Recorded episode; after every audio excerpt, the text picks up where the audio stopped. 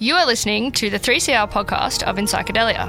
Enpsychedelia is broadcast live every Sunday from 2pm. For more information, head to 3cr.org.au. Good afternoon, this is Enpsychedelia on a very sunny Sunday afternoon. Feels a little bit like spring outside in the studio with Ash and Penny.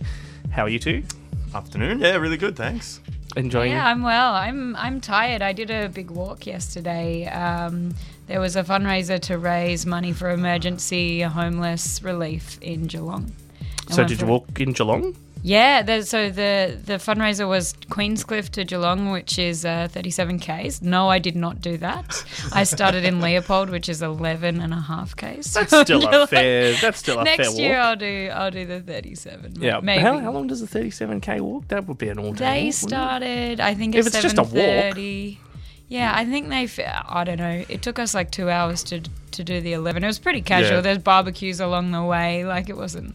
From my old days as a Boy Scout, we averaged about 5Ks an hour. That's generally. I've got very short legs as well. Yeah, short. You just have to keep up with everyone else.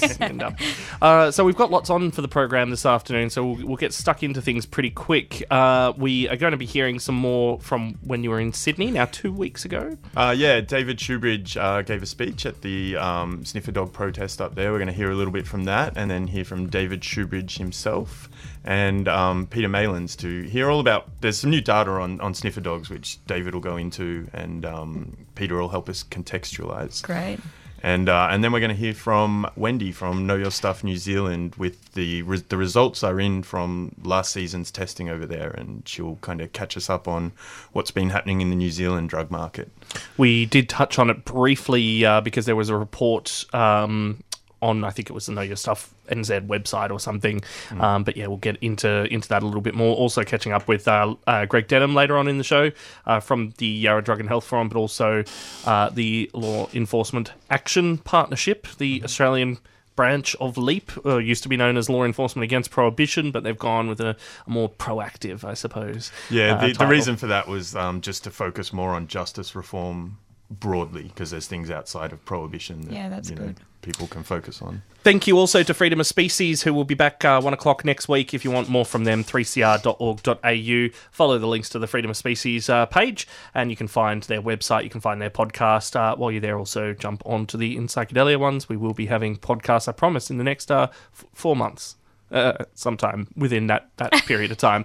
It's not too long, is it? Okay, let's go to Sydney, where you were a week and a half ago. The protest, contextualise it. We've got a bit of audio here, but so we've covered it on the show. But for anyone who's sort of catching up, there was a couple of events in New South Wales where New South Wales police, in collaboration with the people kind of running some events, denied people entry to a couple of events based on a positive detection from the sniffer dogs, despite finding no drugs on them. So this was kind of like a bit of a response to that and pushback against the sniffer dogs in general. Thanks, Miles. I like that intro. I'd like to start by acknowledging we're out the front of a court on Gadigal land, and that's got significance. This is First Nations country, always was, always will be. Let's acknowledge that sovereignty now. Let's acknowledge how much this place and the criminal justice system that it represents, how much damage it's continuing to do to First Nations people. Yeah. I'm David Shoebridge, one of the Greens MPs in the State Parliament, and together with the Young Greens and Duran and Tom and others, we run Sniff Off as well. But now the New South Wales government, the coalition government, full of those great civil libertarians in the Berejiklian government, they have decided to apply that same law across the whole of New South Wales. Any piece of Crown land, public land, Hyde Park for example, this bit up the front of the Downing Centre, any bit of Crown land, and that's 40% of the state, any bit of Crown land, if you want to gather in groups of 3 or more, and you don't have prior permission from the police or the landowners, well, then those fellas over there, men and women of the New South Wales Police, or any ranger or Crown land manager can come up to you and tell you to move on and leave if you're gathering together in groups of 3 or more. This, what we're doing now, they can make illegal with a simple direction. We are going miles back in civil liberties in this state. We, I give you this promise, on behalf of the Greens and Sniff Off, we will continue to challenge drug dogs. We'll challenge them in Parliament, we'll challenge them in the courts, and we'll challenge them on the streets. We will challenge the increasing militarisation of our police, the attack on our civil liberties. We have a right to be troublemakers. You have a right to be young. You should have a right to smoke cannabis if you want to. I personally think you should have a right to have an ecstasy tablet if you want, in the same way as you have with beer and alcohol and whatever. Let's get the state out of our personal lives when we're not causing harm to others. Let's fight these laws. Let's get on the streets and march for our right to occupy this city, and we will win eventually. Thanks very much.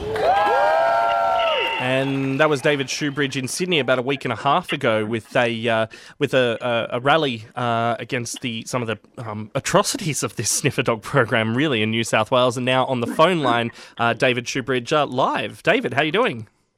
Oh, not too bad. I hope you can hear me okay. It's not the world's best hands-free in my car. Yep, it's all right. We can hear you well now. Right. So in the time that's passed, has anything more progressed on the sniffer dog front? Well, since that rally, we've now got out the data, particularly about strip dog searches, or strip searches following a drug dog indication. And the data that we've got out, I find deeply distressing. What it shows is that 2017, and we've got the full data for 2017, in 2017 there were more than 1,100 strip searches of people following a drug dog indication. And in two-thirds of those cases, nothing was found.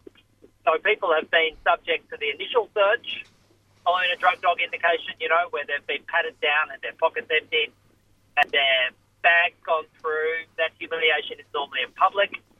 But then another 1,100 times, the police, having found nothing with that initial search, have taken somebody into a cubicle or back to a police station, made them strip off all their clothes, you know, peered in all their private parts, and you know, extreme humiliation and an extreme affront to your civil liberty. And then two-thirds of the time they still find nothing.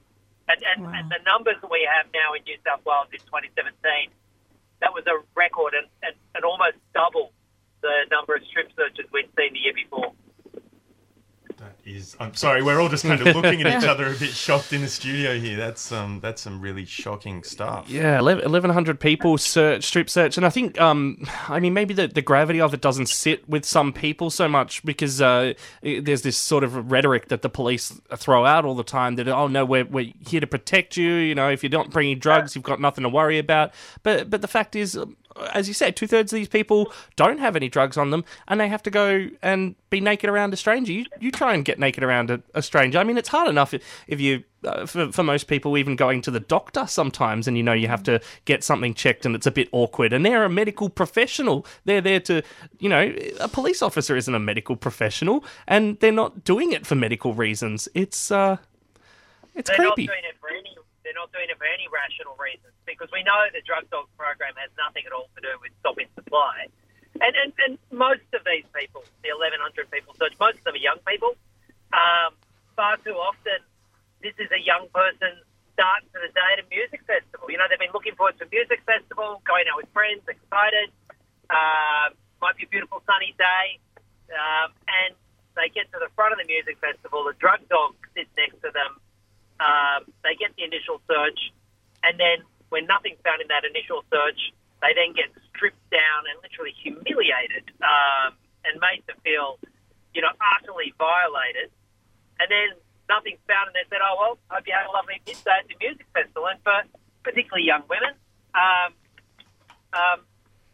you know, that sense of violation, that sense of, you know, personal invasion, stays not just for the day, but then colours all their interactions they have with the police thereafter. And, you know, and for that to be wrong two-thirds of the time, you know, you wonder what it will take to get a majority of MPs to say enough stuff. So the other thing happening in New South Wales, David, that we, I think we spoke to you last time on the show about, but maybe you could give us an update, was the events where people were denied entry despite no drugs being found. Now, I believe there's a court case that you guys are following up about that, is there?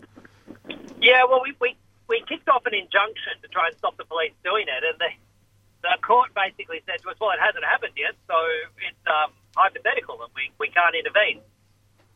Every injunction is hypothetical. But anyhow, so the injunction didn't succeed in stopping them. But what we do know is this. At Midnight Mafia, which was around about in March, was the first time the New South Wales Police decided to use a drug dog indication, even where no drugs were found, as a reason to refuse people entry to a music festival. And at Midnight Mafia, about 187 people we now know were refused entry based upon a false positive from a drug dog.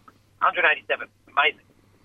And where's the justification coming from for a false notification? I mean, where's the justification coming from anyway? But they don't try and justify it. It's a heads you're guilty, tails you're guilty. Yeah. And so it was just this rhetoric about being tough on drugs, you know. But no rational justification. They haven't even identified where the powers they're seeking to rely upon come from to do this. But we'd heard rumours, a couple of rumours of this happening. A couple of people had approached us. We didn't at that stage know how many at Midnight Mafia. And then the police put out their press release before Above and Beyond in April, and saying they were going to do the same thing at Above and Beyond. And anyone identified by a drug dog, whether drugs are found or not, was going to be denied entry. And that's when we really kicked up the campaign. That's where we got the crowdfunding. And we, I think not just me, but people around the country thought this was just a bridge too far. And there was a huge amount of pressure on the police. And what we now know is that at Above and Beyond, they only denied about 5 or 6 people entry, despite having a great deal more resources than they had at Midnight Mafia. And so that community campaign that you and others engaged in to embarrass the police has already worked. We've now crowdfunded for a legal challenge, and the question will simply be whether or not the legal challenge focuses around Midnight Mafia or it focuses around Above and Beyond. And the lawyers are looking at whether or not the best way of doing that is with what's called a class action, where everybody basically joins the same action, or whether or not we just group together a whole lot of individual cases. And I hope to have more to announce on that in the next couple of weeks. That's exciting in some sense because I'm glad that there is action being taken against these unprecedented sort of excursions of power into the extreme. Really, it's and then add the final insult in New South Wales. The New South Wales government has now decided to add some additional powers in under this what's called Crown Land laws. And Crown Land is most public land in New South Wales, about 40% of the state. And they've now said that anybody gathering together without permission in groups of 3 or more, for any reason, can simply be moved on at the direction of whoever's in charge of the land or the police. And you know, that's most of our parks in central Sydney, the footpath out front of Parliament, and the police don't need a reason, the landowner doesn't need a reason, but if you haven't got prior written permission, you can't gather together lawfully in New South Wales. It's those similar powers were used against Sniff Off actually when they were out at the Olympic Festival area at the Olympic precinct campaigning against Above and Beyond. We were moved on there by the police because we didn't have permission from the landowner, even though it's public land. And that attack on our right to protest, that attack on our civil liberties, that's something we'll be challenging in Parliament and with a big protest the week after next. I want to hear more about that protest, David, but just there is an election coming up in New South Wales, I think, early next year. Where does the opposition sit on this? Is there any kind of cross-party collaboration here between you and some of the other parties to maybe get a broader political coalition to push back against these laws? Well, the coalition, the Labor are hopeless on drug dogs. And they have been cheering through the drug dogs. In fact, Labor started that whole program. I mean, there are people in Labor who hate it, but that being said, there are some people in the coalition who hate it as well. But Labor are pretty hopeless on drug dogs. I mean, I can only hope that they'll be slightly less aggressive than the Coalition. But when it comes to the Crown land thing, we have managed to move Labor, and we now actually do have Labor on record as saying they will vote with us to break down those Crown land laws and reverse those anti-protest laws. So, you know, I'll find people that support us from whichever political party. I don't care where they come from. We want to restore our rights. Is there any interaction between different jurisdictional parties? Like, I know the Labor government in that's currently in power in the ACT, well, and a lot of different jurisdictions and internationally do not use sniffer dogs for these kind of reasons and things like that. How come the New South Wales party would be so for it and not back it up with anything in other jurisdictions? With any of the we have a particularly noxious version of Labor in New South Wales. I am from Sydney originally. Yeah, we have this thing called the Labor right in New South Wales, which has often strong religious affiliations, and you know, pretty backward approach to many social issues. I mean, if you know your political history in Victoria, the Labor Party split between the sort of right wing religious part of it, which formed off in the DLP, and then left the rest of Labor, which has created Labor in Victoria being a more left wing kind of animal than it has in New South Wales, where all that sort of religious right stayed in the party, and it does make a cultural change. Okay, yeah. I'm not pretending Labor in Victoria is perfect, but it normally positions itself to the left of Labor in New South Wales. Yes, but mind you, you'll find people in Australia, they always think the Labor Party or the government in the state across the border is more attractive. You don't live with it. You don't have to face all of its personal infringements. Just about out of time, David, but before we finish, there was another announcement recently. It's not quite along the same lines that we've been talking about, but sort of is. And I'm wondering your thoughts on the push to give power for the military to be used in civil situations. It was announced, I think, 2 or 3 weeks ago that the Turnbull government will introduce legislation that will allow the use of the Australian Defence Force to assist state police forces with public incidents with a much lower threshold. At the moment, they can, but the threshold is quite high. It's really, you know, the rhetoric around it is for terrorism and whatnot, but what are your thoughts of this lowering of the threshold? Well, I've not yet seen an incident in Australia where we've wished to have the army involved to deal with civil unrest. It's not based upon any evidence. It's an extremely dangerous precedent. I mean, the army do not have the training to deal with civilian unrest, do not have the training to protect civil liberties. And I don't know if any of you saw some of the recent reports about the behaviour of the SAS when they're out dealing with civilians in places like Afghanistan and the like.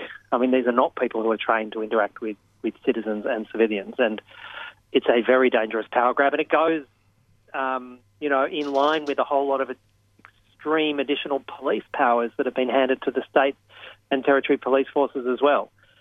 At some point, if we get a government that wants to abuse these laws, there are enough of those laws on the statute books now at a state and a federal level so that we could lose our rights as citizens with a noxious government, and that should trouble everyone. It's very concerning.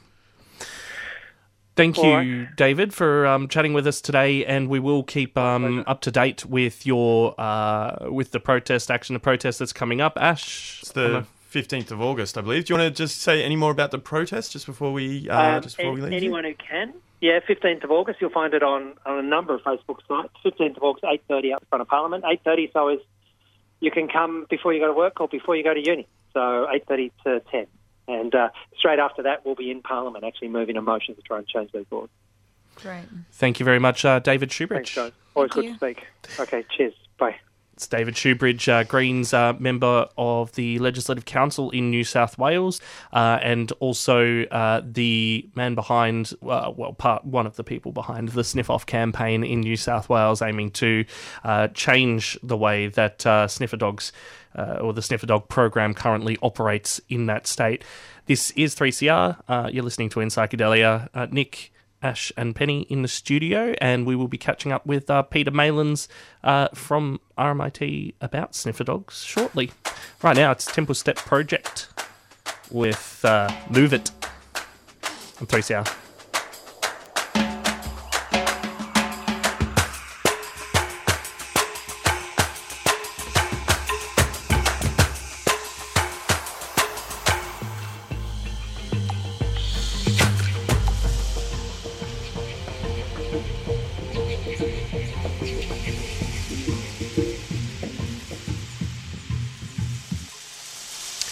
Move It, Temple Step Project on 3CR, 855 AM, 3CR Digital and 3cr.org.au. This is Enpsychedelia. Nick, Penny and Ash in the studio, and on the line right now, Peter Malins from RMIT, our resident expert on sniffer dogs. Peter, how you doing? Hi, good thanks, Nick. How are you? Also very good. Enjoying the sunshine today? Yeah, it's a beautiful day. It is. It's good to actually have some nice weather for the first time in a long time. Got to sit outside in the sun. It was very lovely. Sniffer dogs. Let's get stuck in. I hear you have some. Well, Ash was mentioning you've got some new statistics. There's some new findings. The Greens have the new statistics. Oh right, which okay. Peter can kind of contextualise what that means, why the false positives kind of come about, and what that means for people that have been strip searched. The thing that I didn't realise, Peter, that David just shared with us just now on the show, 1,100 strip searches. Yeah, it really is quite concerning.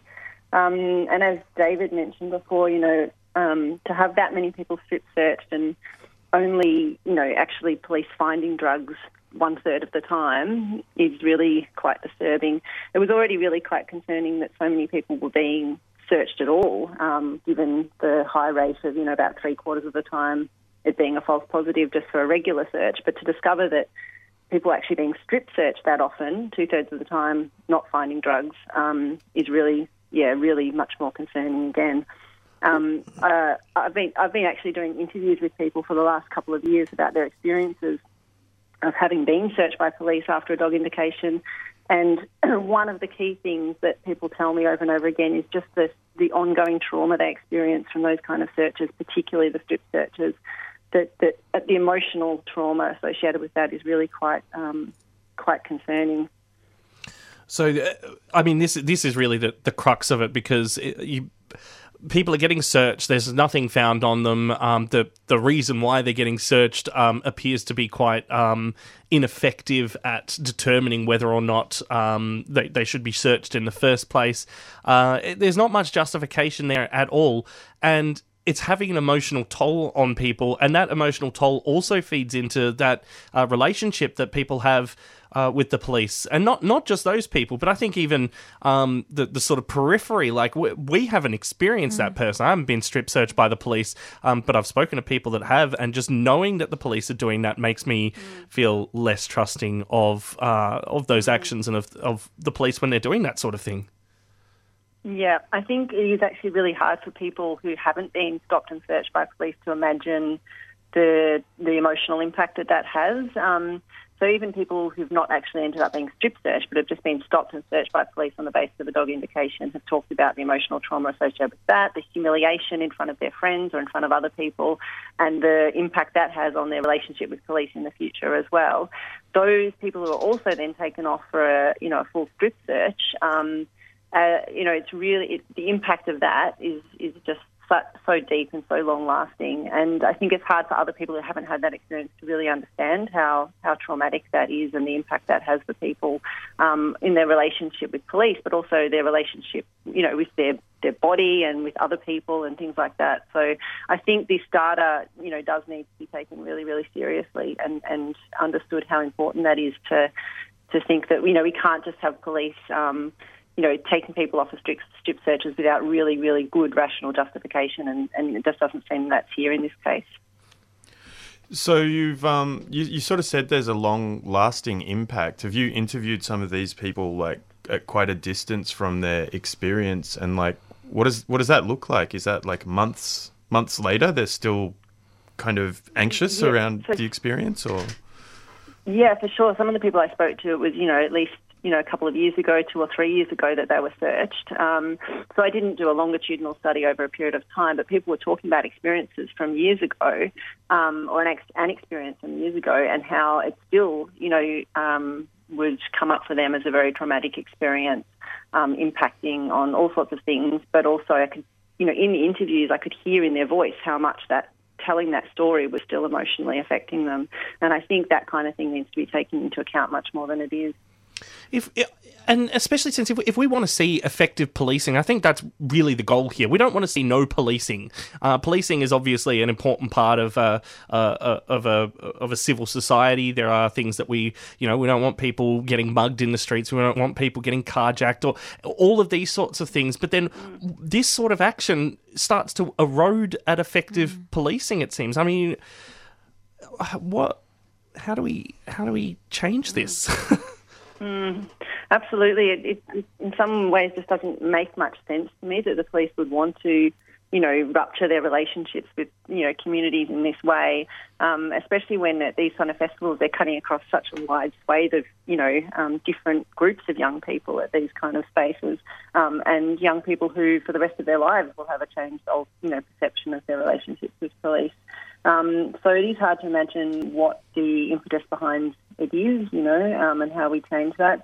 But one of the things that was coming out in my interviews was people talking about, like you said, not necessarily not wanting police at festivals, but wanting police to engage with them and be there in a very different way. So engage with them in terms of being there for their safety as opposed to being there to try to catch them out doing something wrong. And I think they talked about the very different mood at different festivals and events and spaces when police were there, ostensibly just to be there to help them keep safe as opposed to catch them. I mean, it just brings to mind for me, like, what's it even worth, like, if for someone to find something inside somebody's body and like, in terms of possession, what's it even worth, like, in a festival to say, well, we got this many people doing this thing.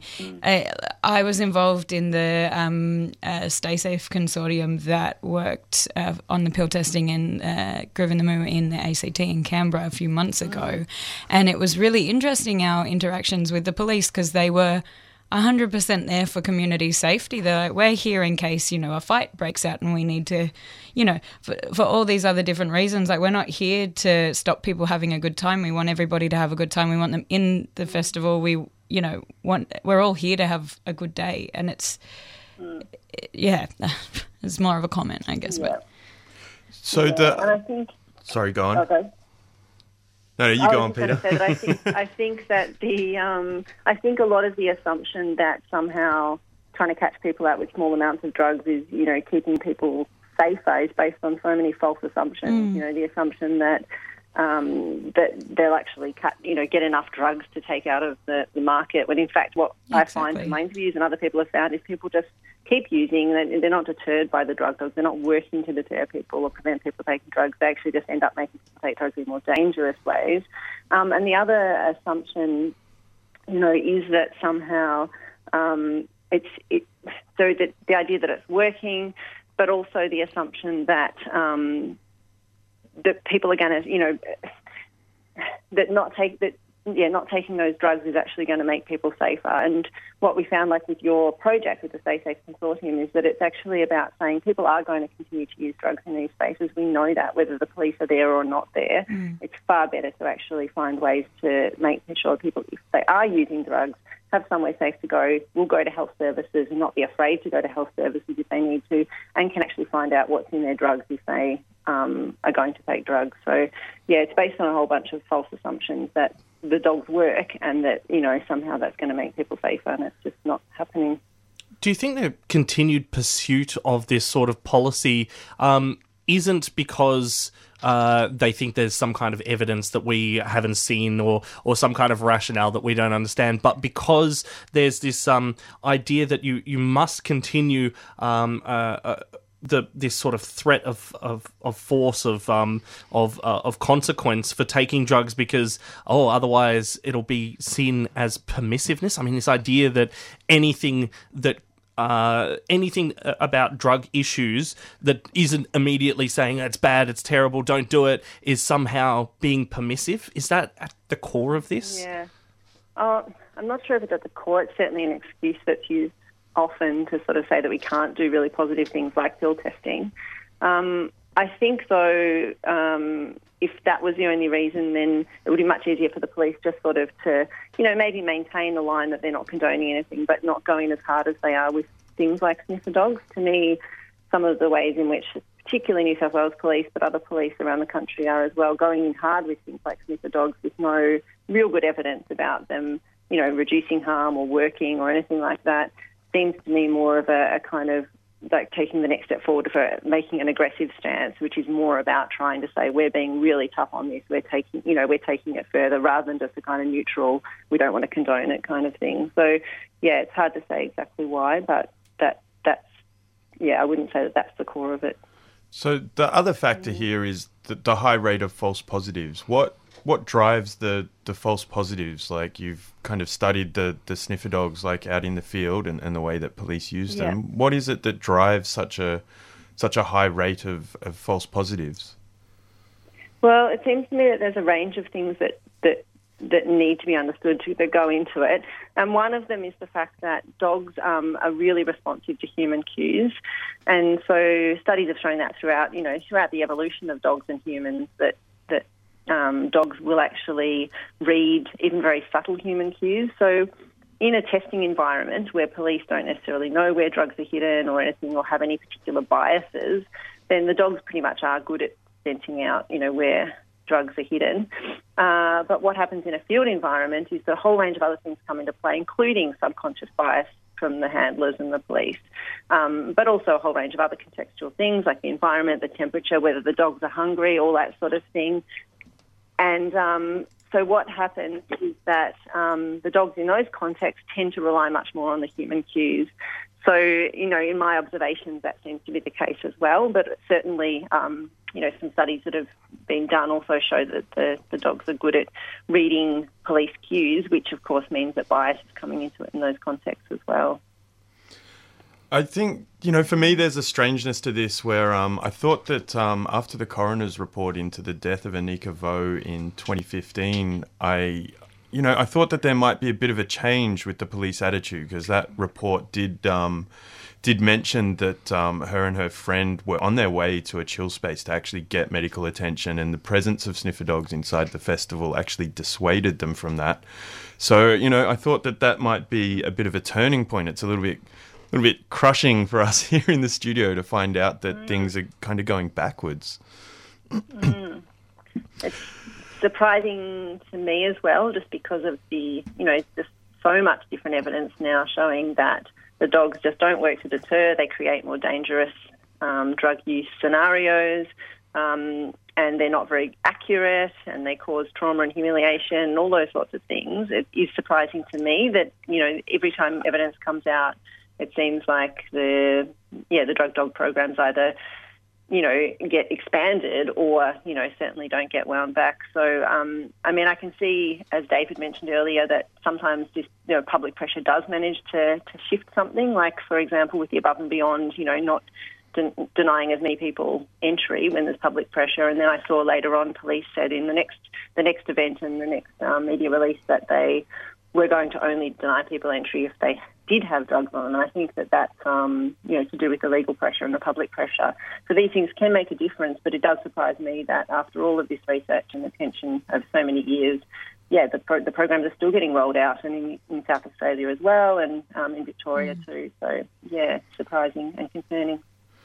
Okay, well, we'll have to leave it there for today. Thanks for contextualising all those statistics for us, Peter, and we look forward to catching up with you again. No worries. Thanks, Ash. Thanks, Penny. Thanks, Nick. Thank you very much, Peter. See ya. Peter Malins from RMIT, who specialises in analysing the sniffer dog program. Very important thing to keep an eye on, especially the sort of ad hoc sort of approach that seems to be happening from police a lot of the time, this sort of making it up on the go and just deciding rules that seem completely outside of what the scope of the law should be able to say. Yeah, just to contextualise it a little bit further as well, I've done a fair bit of work internationally and, you know, been to different conferences doing different things, and when this data is shown from Australia and now, or New South Wales usually, with our sniffer dog programs, people are just so surprised. Like, I'm sure it happens in other countries, but not to the extent that it does here, really. Like, we obviously there's sniffer dogs in airports and for trafficking, you know, yeah. but not in social situations at events, you know. And it's this many people are getting. Yeah, it's probably worth as well just reminding you now as you're listening, if you've experienced sniffer dogs in Victoria, it's a whole other ball game in New South Wales. You could be sitting at a pub in a beer garden and sniffer dogs will walk through. You're catching the train. You're just on your way to work. Campuses. Yep. University campuses. Yep. It is all over the place, and they tried to expand the program last year over winter in Victoria with the announcement of sniffer dogs on Chapel Street. They went down to Ringwood one day, which was really bizarre. Yep. And we're down there in the sort of vague nightclub precinct that Maroondah Highway Ringwood has. Sorry to any Ringwood update. But they had, sniffer dogs there, which was unprecedented as far as we're aware. Not something that certainly happens very often, but it hasn't happened again, luckily. So obviously some the pressure helped. Mm-hmm. But you just got to keep on it. Yeah, I think that also shows, that particular example, the importance of responding to bad policy, you know, with a powerful response and very quickly. Because if that had have been established and there hadn't have been a strong campaign against it with the High Alert campaign, then that may be the status quo in Victoria now, if it wasn't for the case that we kind of pushed back strongly against it. You're listening to Enpsychedelia on 3CR. In 2016, 3CR published a book to celebrate the station's 40th birthday. Years in the making, Radical Radio, celebrating 40 years of 3CR, is a visually stunning account of the people and ideas that make up this dynamic station. At 300 pages, the book includes hundreds of images and over 50 features on programs, people, music and technology from across the decades. 3CR's Radical Radio book is now on sale for just $30. You can get your copy of 3CR's book at the station during business hours at 21 Smith Street, Fitzroy. Or online at 3cr.org.au/shop.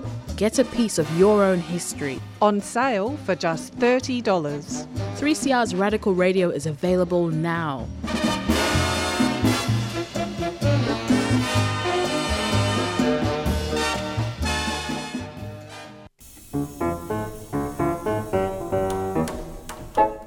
Tune in to On Screen and find out more about what's on the big and the small screen each Saturday, 11am till 12 noon on 3CR. It's a program on film, on filmmakers and on film festivals. It's called On Screen, but it's on the radio, 3CR.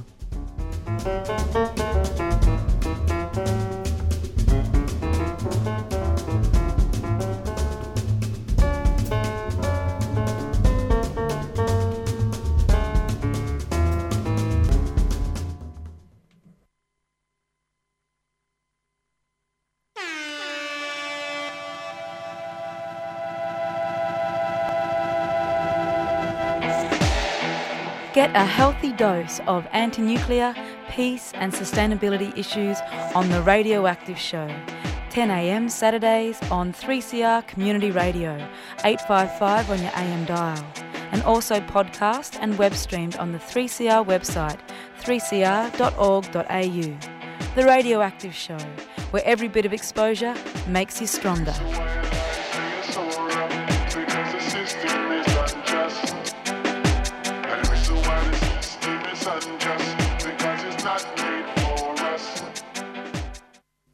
Government support has led to many of our greatest medical discoveries: cancer treatments, the polio vaccine, the mapping of the human genome.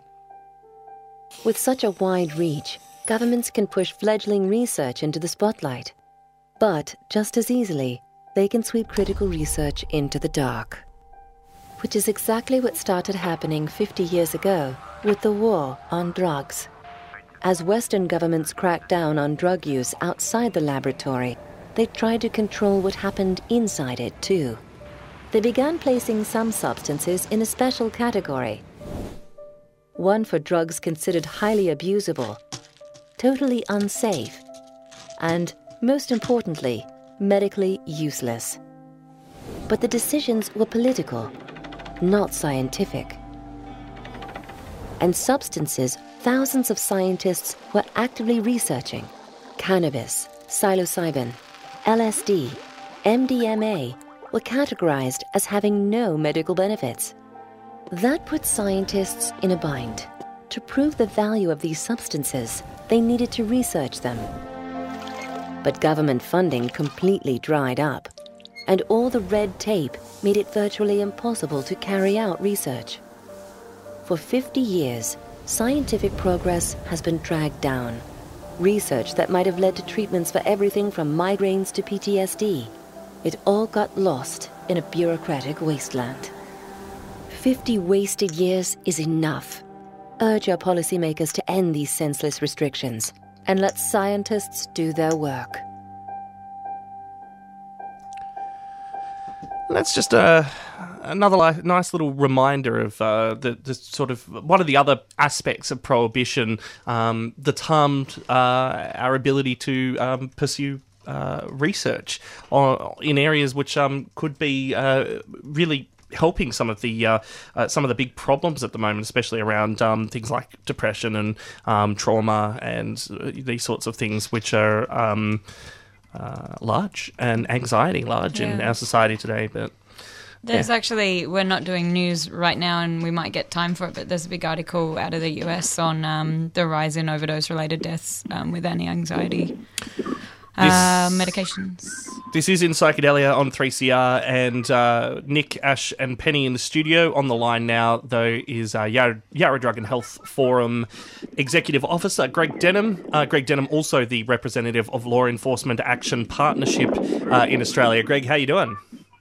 I'm fine, Nick. Thanks. Yeah, I'm good, thank you. Yeah, good. Now, tomorrow is the monthly Yarra Drug and Health Forum meeting. It's held every month. It's open to the public. Anybody can come along, I believe, generally if you're living in the city of Yarra. But I don't think people would come from further away. But what's on for tomorrow? Well, look, anybody can come along to the meetings. We encourage people from Yarra to come along, anybody who lives, works, who is connected to Yarra, but we also do encourage people from outside Yarra who may be in the alcohol and drug sector or just an interested person, in drug issues to come along. We've got Nico Clark, who's the medical director for the medically supervised injection room in North Richmond, speaking tomorrow. I think this is the first time he's spoken publicly about how the new injecting room is going. It'll be interesting. He's going to reflect on the last 30 days that the centre has opened, and it should be an opportunity for him to talk about what's happened there over the last month.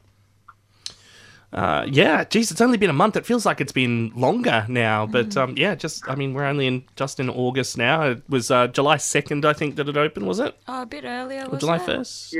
Yeah. Yeah, look, and there was a soft opening, so it was around that time it opened. So, earlier last month. So, it is only a month. It does seem like a lifetime, because I know for those people that have been involved in the campaign to get that centre opened have been, overcoming for quite some time. So, it's only a month. So, over that time, there's been a lot of progress around getting people into the centre. There still needs to be a bit of work done. There's still some, some barriers, or maybe a lack of confidence amongst some injecting drug users to go and use the centre. But there's not many of those people who are still injecting public. There's been a significant change in particularly drug-affected people and needles and syringes on the street. So it's already had a positive impact. And also, speaking to some local residents, they've noticed a significant reduction in sirens for emergency vehicles, ambulances, etc., attending overdoses. So Yeah, look, I think overall in the last month, I can say it's been going pretty well. And this is one of the goals of the medically supervised injecting centre as well. This is one of the reasons why the Victoria Street Yarra Drug... I've just muddled my... Victoria Street Drug Solution. Thank you very much. Popped up because this was... a lot of this is about restoring the amenity to the Victoria Street area, and you're part of a group, Greg, called Restorative Yarra, or it's a project. Can you tell us a little bit about the Restorative Yarra project? Yeah, sure. It's part of the Melbourne University School of Design, and it looks at the social planning issues around, I guess, occupancy of public space, and to a certain extent, restorative Yarra or restorative planning principles about how people who come from very different sort of backgrounds might sort of understand a bit more about each other and how you can come to terms with the fact that different people doing different things occupy public space. So it's a challenging area. It's not like the physical design we're changing. We're actually trying to change or trying to look at ways in which the social aspects, you know, the people space and the way in which people see each other and the occupancy of space and the way in which they use that space can be better understood. So... yeah, it's an interesting project and certainly has its challenges, as you can imagine. So, because the issue of public injecting is probably more divisive around drug issues than any other. So, so we're working on ways in which we can better understand why it is so divided and how those two groups or different groups can come to understand each other a bit better. Yeah, I just had a quick side note as well. Just happened to be at the pub the other day chatting to some mates who are posties in the area, and they were talking about how happy they were now that the injecting room is open and the differences they're seeing in the community after even only a month of it being open. So that was just like a completely random social situation for me. But when they found out what I did for work, they said, oh, this is so good. This is so good that the centre's open. So, I mean, it affects all aspects of the community. Yeah, look, it certainly does. And as you say, we often forget about the people that deliver services in the area, like your posties and others. And you know, they probably would see more, you know, during their working hours than a lot of other people because they. Now, obviously, they're out there on the streets, and you know they get to see a fair bit of the local area, and they do see things which happen. And look, I think there are lots of people that can tell you all of the negative things that happen in that area, even now. And there are some people that still oppose it, and will tell you all the negative things that can happen in terms of public speaking. But you know, I think it's up to ourselves and others to understand the evidence to say, look, this is something like an injecting room. It can work. It does work. It's not the panacea. It's not the complete answer, but we think it will go a long way to addressing a number of the issues that face people every day on the streets down there. So, absolutely. You know, we're pretty positive and pretty confident that things will certainly have got better and will get better in the future. Now, Greg, if you want to stick around for a bit, we've actually got another guest on the line from New Zealand. Wendy Allison from Know Your Stuff NZ. Wendy, can you hear us? I can hear you. I'm not sure if you can hear me. Oh, we can hear you.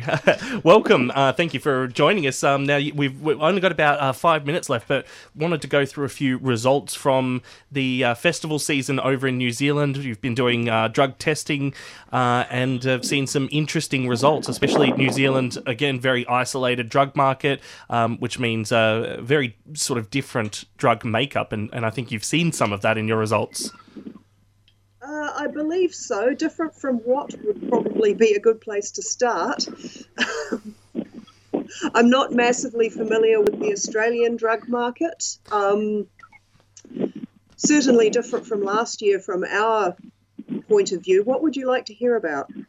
Well, I guess so what's changed between this season and the season before might be an interesting kind of touch point. Like what sort of shifts have happened in the New Zealand drug market over that time? Okay, well, we have seen an increase in the percentage of samples that they are what they are supposed to be from 68% to I believe, 79%, which is quite a significant increase. And this seems to have been driven largely by an increase in the percentage of samples of MDMA that are as presumed, alongside an increase in the proportion of MDMA. So essentially we're seeing more MDMA and more of it is, for want of a better word, legit.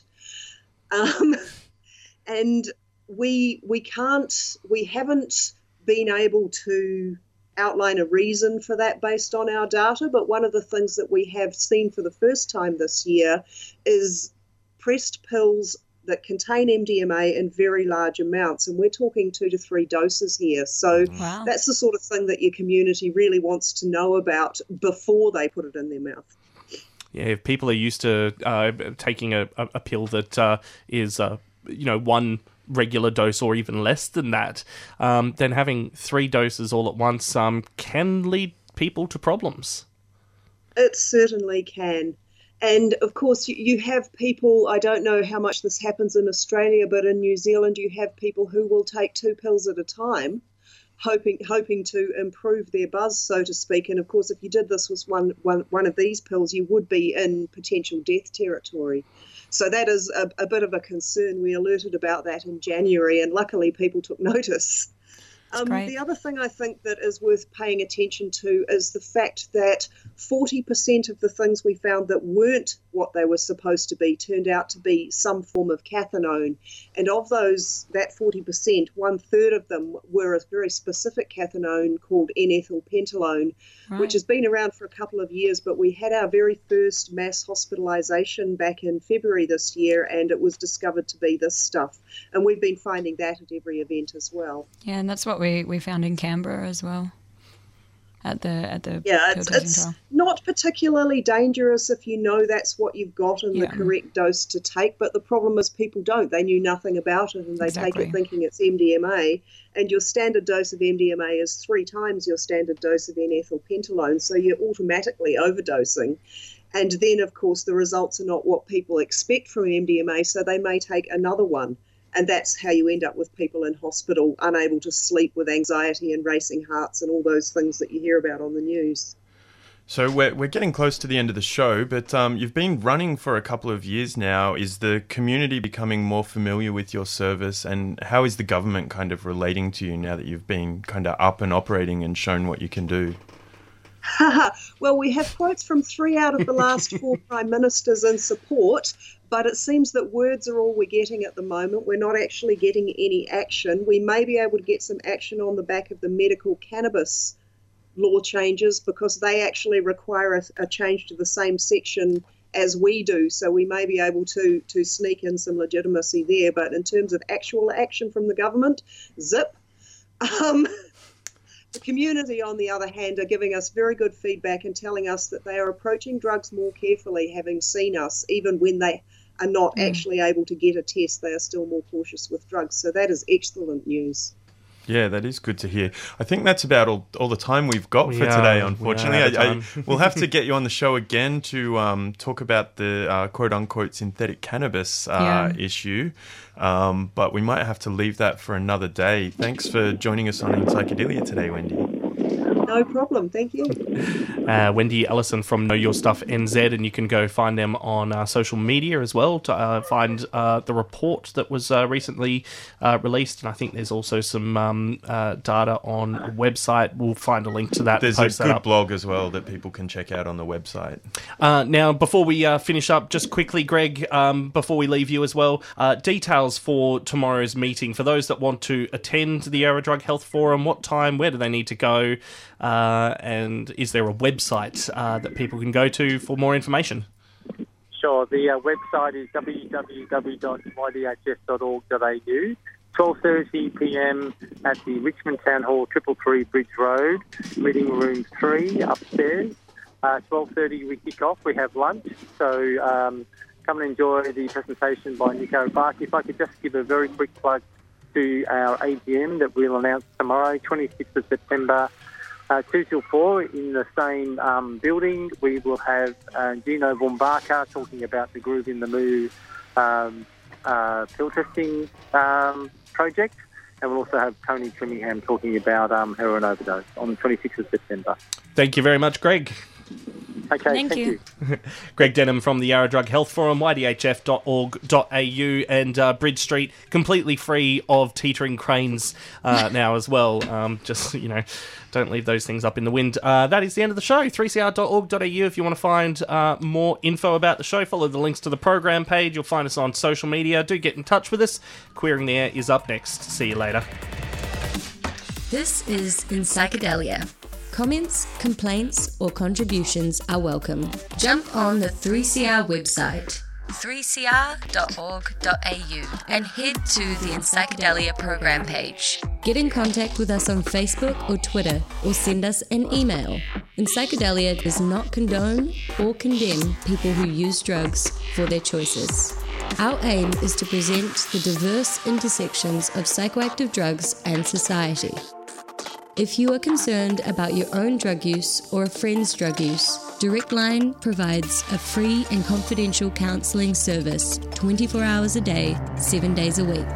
Call 1800 888 236. Enpsychedelia will be back on 3CR from 2pm next Sunday. This has been a 3CR podcast. You can hear Enpsychedelia live every Sunday from 2pm. Head to 3cr.org.au for more.